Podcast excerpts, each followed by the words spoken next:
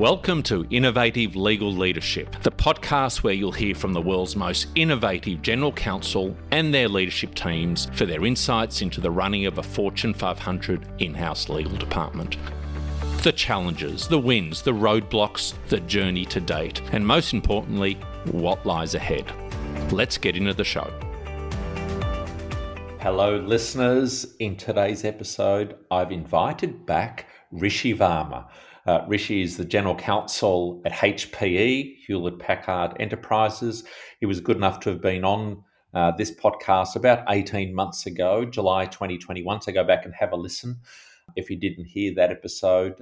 We do a bit of an update of what's Rishi done in the last 18 months. And I've launched right in and say, how was it, Rishi, that your team, your in house legal team, scooped the Financial Times Innovative In House Legal Team Awards, which they certainly did. So he talks about how they progressed on virtual reality, that the team there, uh, the legal team there, has um, made some great strides in using data, virtual reality, and really the way they innovate both to create more efficiencies internally as well as deliver services to the HP businesses.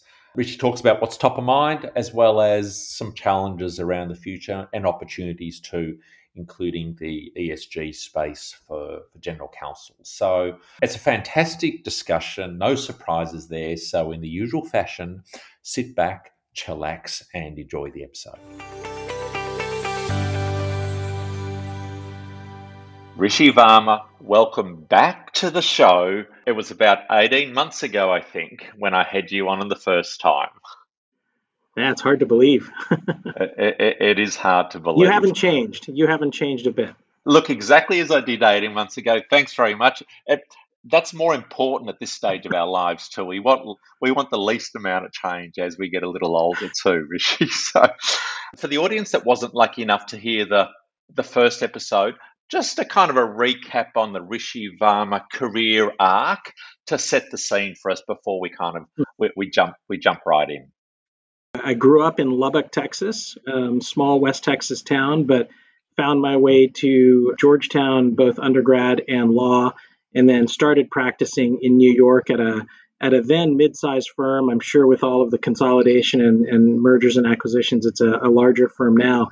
Practiced in New York for about eight years, um, and then moved to Houston and moved in house. And through a series of different companies, all all mostly oil and gas related, served as at times head of investor relations, general counsel.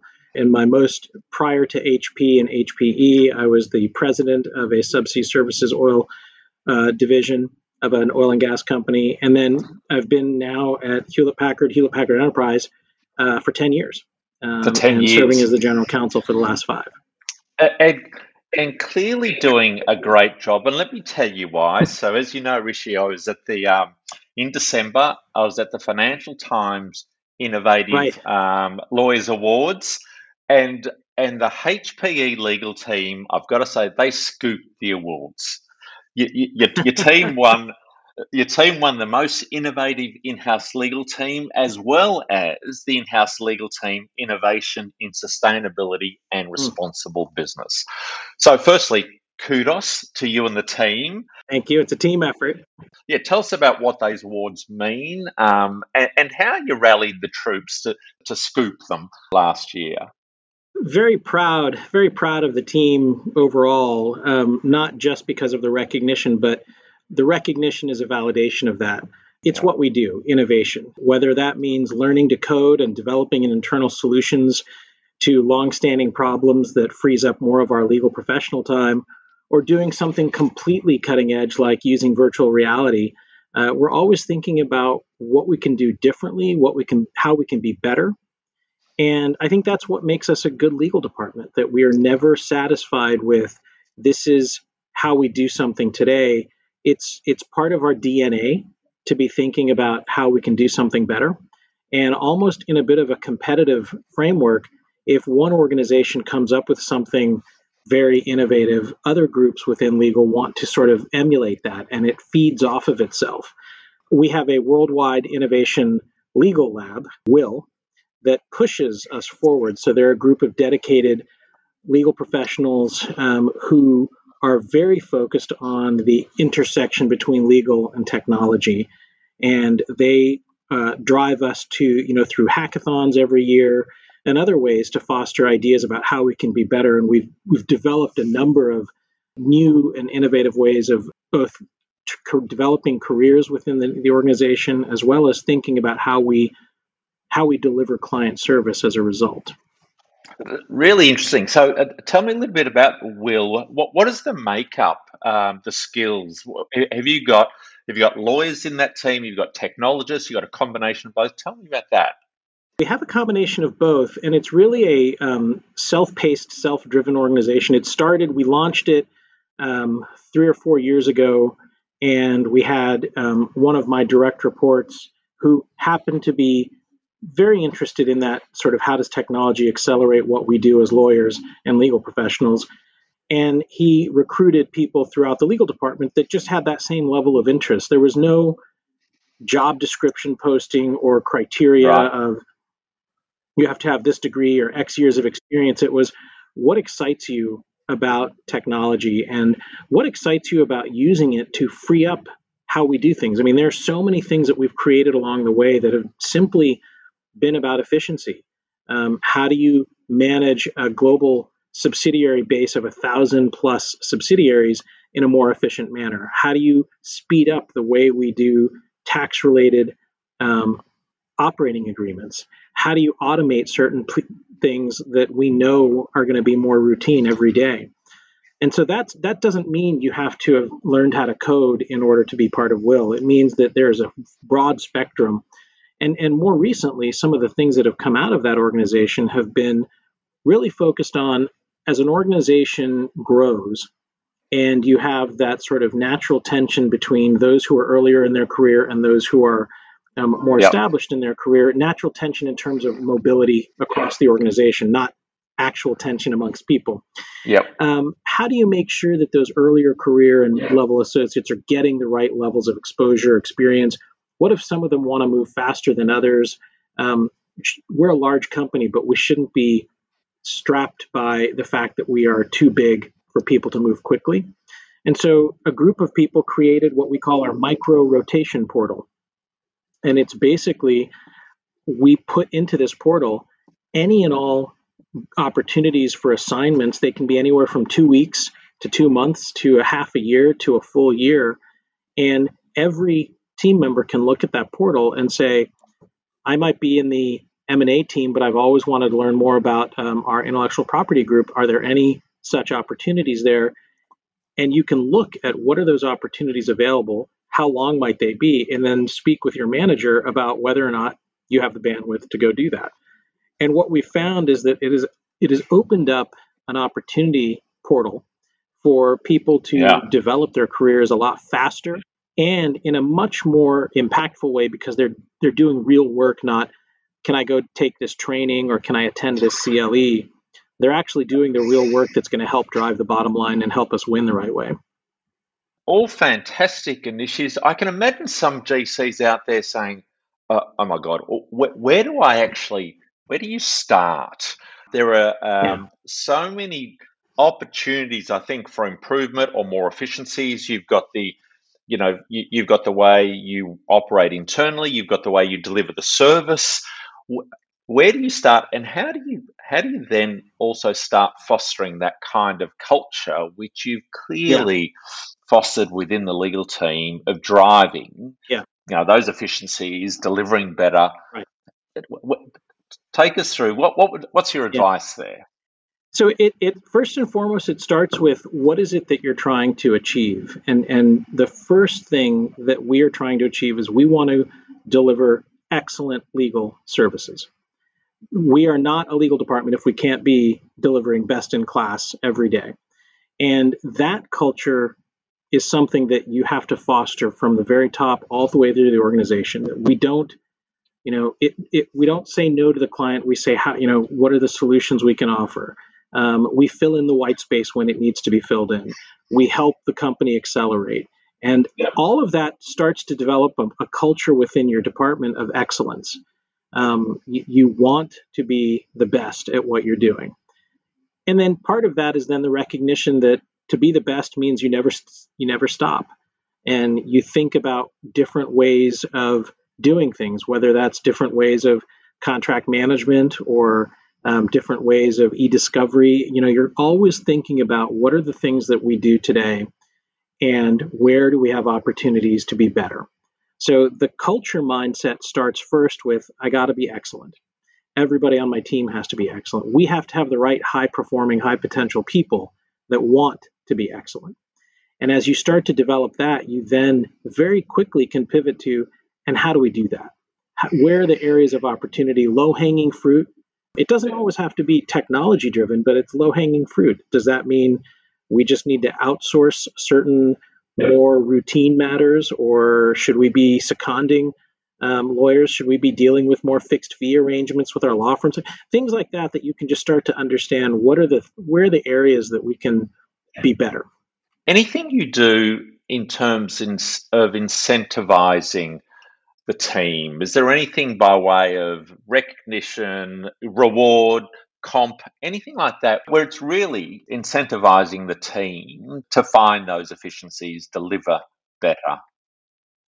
There are multiple layers of recognition, but but as you can imagine, being recognized and being appreciated for what you're doing is just as important. And and timeliness of that, not wait till the end of the year and at the end of the year evaluation say, "Good job, Jim. You did a really good job back in April." Um, but timeliness of that appreciation and recognition that it's it's really tied to how the company is performing. So, for example, every quarter, um, one of the things we do in our all team member meetings is I, I recognize certain things that people have done that actually were referenced in our earnings. You know, if our CEO referenced a big win for our compute business, I want to highlight the folks that worked on that from a legal perspective because it starts to recognize what you do matters not just within the legal community, but it matters to the company itself. We also have very traditional styles of recognition. So I mentioned hackathons.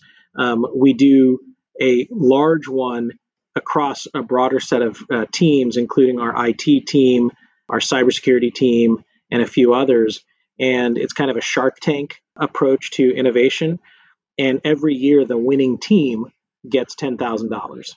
And so wow. you can imagine that generates a lot of interest and a lot of a lot of participation and um, you know happy to say that we we in legal have won that award this most recent year so um, and we won it with an IT innovation of, of all things um, but, but so there's the traditional realm of dollar yeah. of monetary. Was the circumstances around that win? It was driven off of our uh, micro rotation portal, and it was basically right. okay. the idea that we could we could create what we what we offered was we could create little video vignettes for different tools and uh, technologies across the broader team. So, for example, if you wanted to learn how to use virtual reality, but just weren't sure, you could go to this landing page and you could see a two to three minute video on what are the things that you need to do and how can you do it.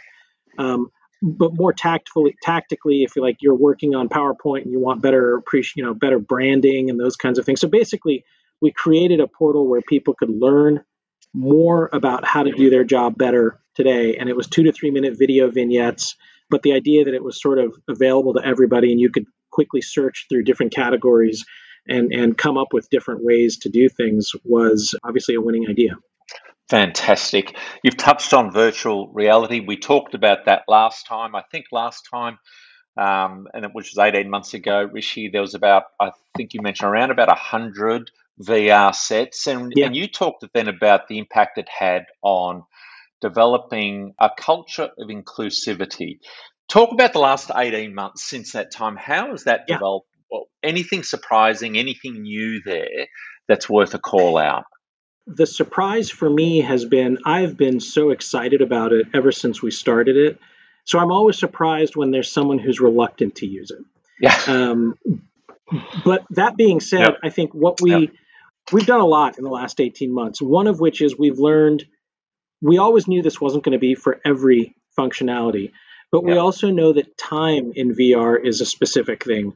You know, yeah. if you and I were to say, let's meet in virtual reality for four hours, I think both of us would come out of there with either headaches or you know Yeah. whatever. Exhausted. Um, so you want to limit the yeah, you want to Yep. limit the exposure to maybe 45 minutes to an hour at most. Um, but we've done you know we've done more team meetings and and keep in mind in a in an organization and an environment where post COVID there had been very little travel. Many of us had not seen each other in three plus Yeah. And so the idea that we could get together, you know, in virtual reality, but you could have more of that engagement has been really helpful. We've expanded the user interface, making it easier to get into our virtual reality rooms. And honestly, for those who are less excited, we're doing things like golf tournaments in VR or hosting portions of our all employee meetings in VR so that you get a sense of, okay, I, I get it. It's kind of a fun tool, but let me ease my way into it. But, but the thing that we're really focused on, um, you know, I mentioned our Innovation and Sustainability Award one of the things we did with our VR was we recognized that when we do meetings in VR, so if I have a team meeting and I've got team members in Spain, in the UK, on the East Coast, on the West Coast, and in, in Texas, having everybody fly in to one spot for a meeting is a significant carbon footprint. Yeah. Yeah. If we eliminated all of that and met, had that meeting in virtual reality, what we've done is we've partnered with a nonprofit and we've basically said, let's take the savings, the carbon footprint savings that we've made, and let's utilize that and let's invest with this company and plant trees, for example. And so every time we have one of our virtual reality team meetings, um, people are sort of logging what they're saving um, as a both a recognition. I mean, this is a real life example. It's recognition of the the carbon footprint impact of all the travel we do as companies, um, but also an idea that we are actively putting back into the environment what we're hoping to save as well. And so, you know, that's been a really good initiative over the last 18 months. And then aspirationally, we still have the idea that I want to be able to look at a contract in 3D. I want to be able to walk through it, play with different terms, m- move them. You know, if I move a term from seven to five, does that change any other terms in the provision? What does the model look like? And we've been developing it internally, but it's it's taking longer than we thought. But it's Yeah. because it's more complicated than we thought. But it's also been a very fun project in, in VR. So, so that does actually sound. Uh, I had my um, brain spinning at 100 miles an hour, thinking about the challenges around that. And um, I hadn't thought about that kind of application for, for VR, but, but I, I was also thinking about when you're balancing now getting together in person um, versus, let's say, the savings that you could generate and then donate if you do that virtually. How do you see that balance? you know, we are still re-experiencing the connectivity of being in person, Yeah, and Yeah. nothing nothing replaces the one plus one equals three when Yeah. you sit together in a room. Uh, for virtue of just you can see each other's body language, you can readily answer questions and resolve issues, and there are things that come up in that discussion that don't, you know, they weren't on the agenda. So Yeah. no one sort of says, "Well, we'll take that offline." It's no, we're here. You know, yeah. so I, I, I very much. I mean, if it were up to me, we would all be. My entire 280 plus team would be within one room's reach on a daily basis. That's obviously not tenable, but I very much value and have stressed, particularly this year as we're starting to ease up travel restrictions.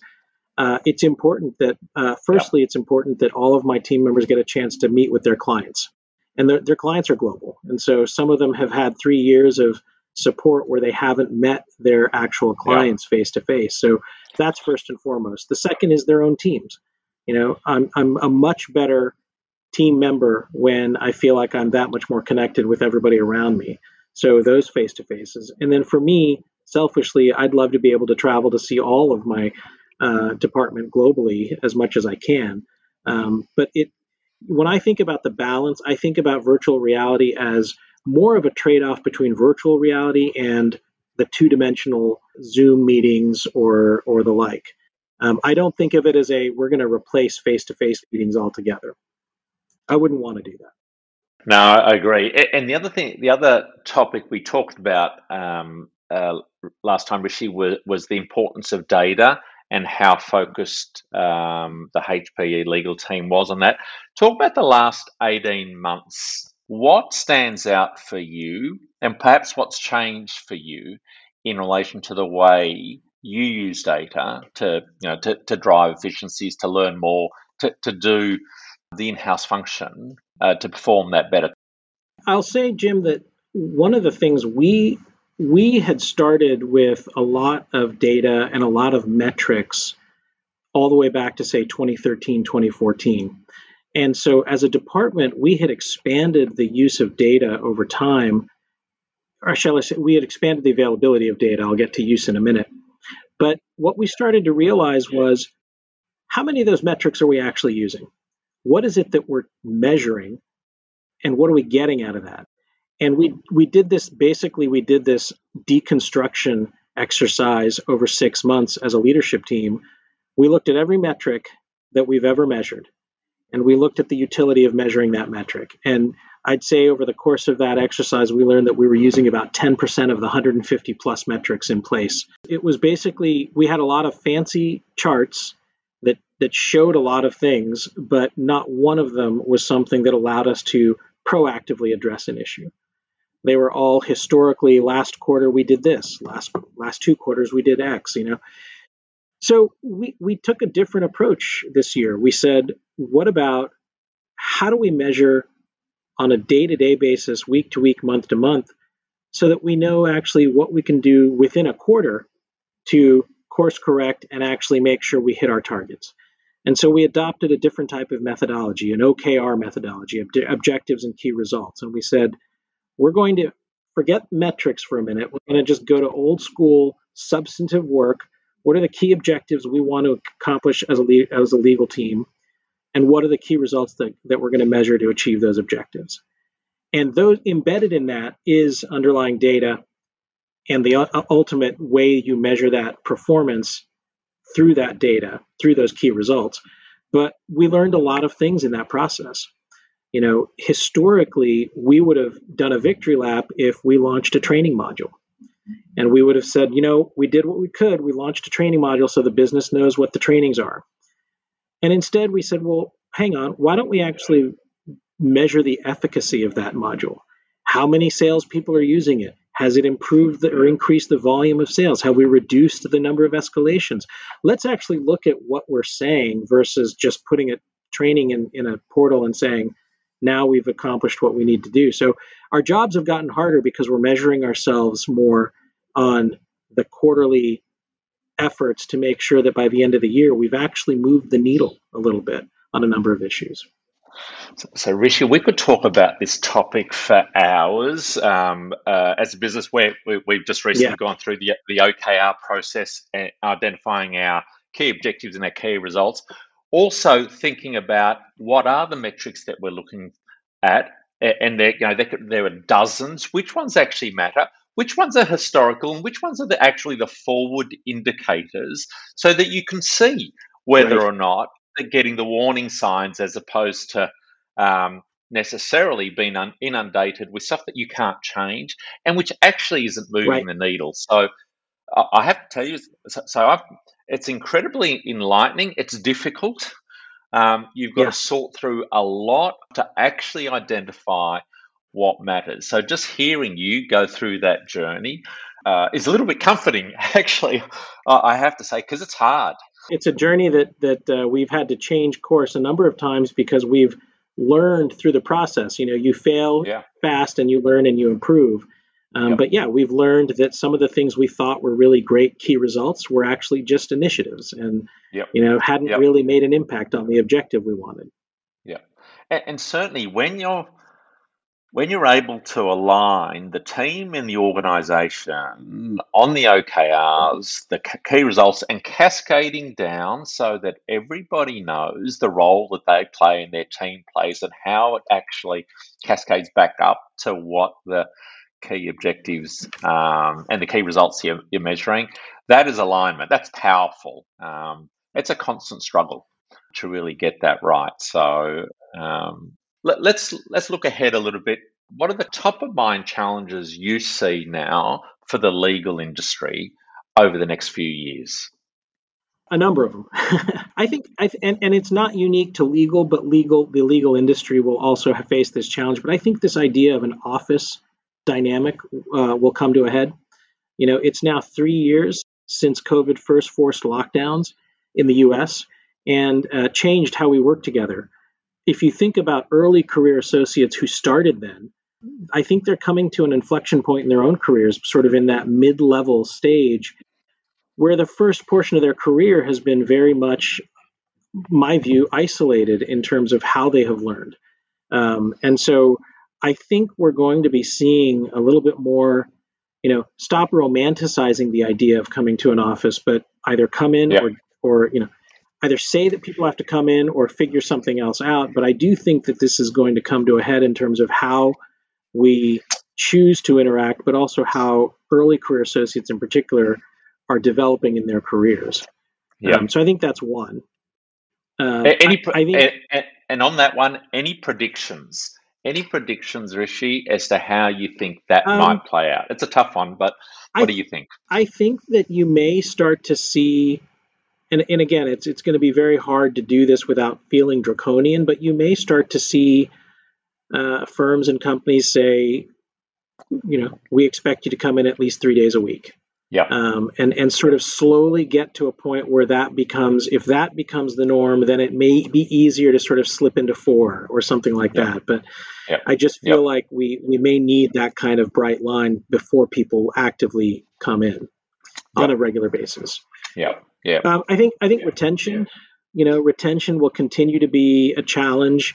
Uh, I think both law firms and legal departments are getting smarter about what matters to their teams. So I think that you'll probably see an expansion of uh, non-monetary benefits for for legal professionals. So what matters most around well-being and, and other benefits and access to things, I think, may play a role in how how retentive um, yep. a firm or a company might be.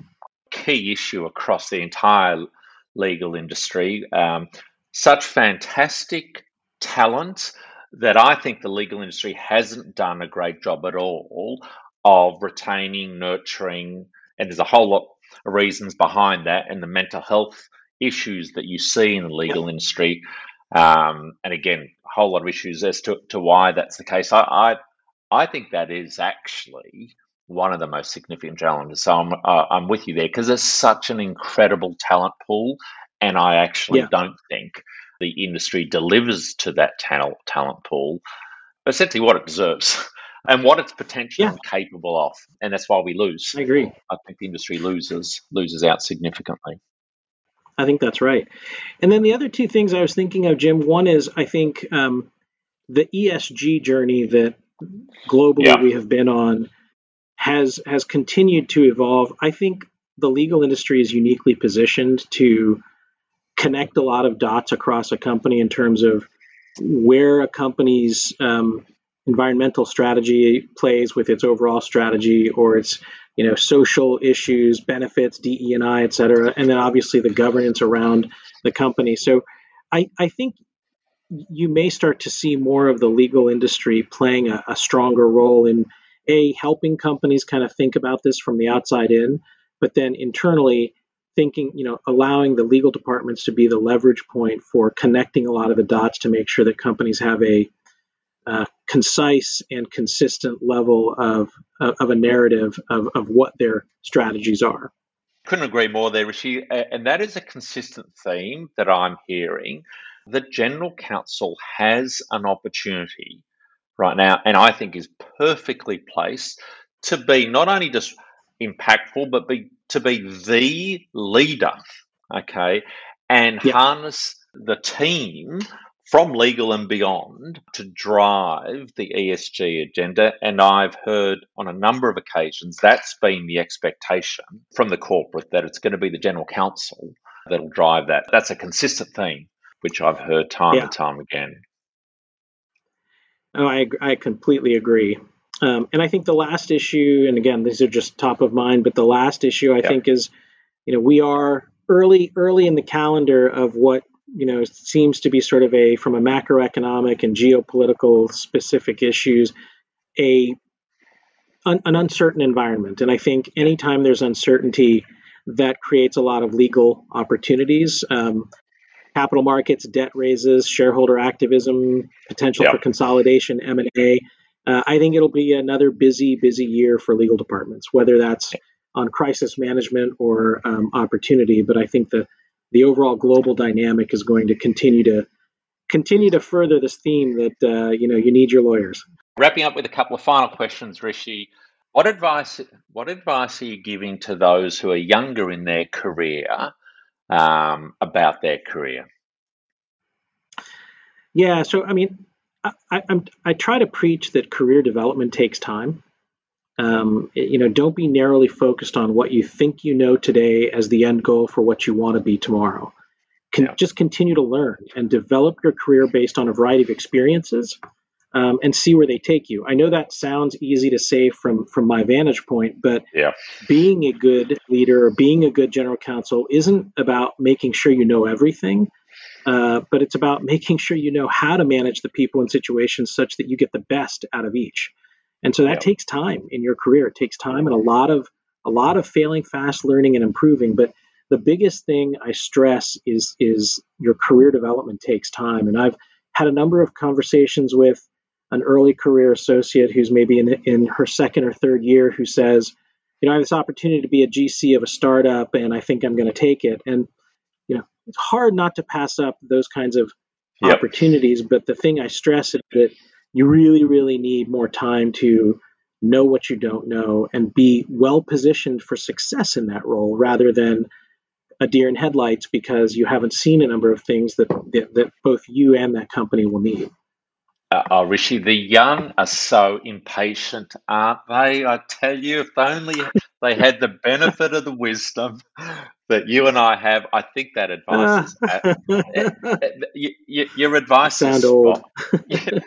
but your advice is spot on. We are typically in a rush where, um, when we're younger, we're focused, motivated, we want to succeed, um, and and we don't I don't think um, you just don't appreciate the benefit of the experiences and what ultimately leadership is all about, and understanding that it's building those skills and those experiences to be able yeah. to great, be a great leader. I, I, agree with you entirely. It's not. It's certainly not about knowing everything. Not at all. It, it's about building the skills, the empathy, the curiosity, um, uh, the minimizing the ego to, to be able to um, to be able to basically elevate those around you. One final question, Rishi, before we uh, wrap up. Anything that's keeping you up at night now? We kind of touched upon it a little bit in terms of the uncertainty in the environment, but just generally, I think about business resiliency. You know, we've learned we've learned as a as a society, we've learned to brace for impact uh, all too frequently, particularly when faced with global crises, whether it was COVID, the war in Ukraine, supply chain challenges, etc. Um, they're always hard to manage, and you are never as prepared as you think you are. But I yeah. do think about sort of what might be the next global issue and how resilient are we to uh, weather that issue and and come out of it successfully. So it is an it's an unknown, hence it keeps yeah. me awake at night. It's not something I can yeah. solve for today. I'm pretty confident in in the things that my team can solve for when faced with issues. This is one of those we may not know what the issue is, and, and you can play both sides of something, but until it happens, um, you're never really sure. I don't know if this summarizes, but I'm I certainly feel there's an, a stronger element of fragility. The world organization is just a little more fragile, given what we've experienced in tw- in the last couple of years and the uncertainty of the economic environment that we're heading into. I think it all does create for a more fragile and uncertain future. And I think that's certainly a challenge for everyone because that uncertainty, that fragility makes, uh, well, certainly makes solutioning more challenging. So, agreed, agreed. Rishi Varma, every bit as, as interesting and as inspiring if not more than 18 months ah. ago. Thank you so much for, for, for, taking the time to join me. Very welcome. I, I really enjoyed the conversation, Jim. Thank you so much. Thank you, listeners, for tuning into the show. For more, please subscribe to the show in your favourite podcast player. If you or someone you know would make a great guest on the show, please connect with me, Jim, the host of the show, via email jim at Persuit, P E R S U I T dot com. We'd love to hear from you.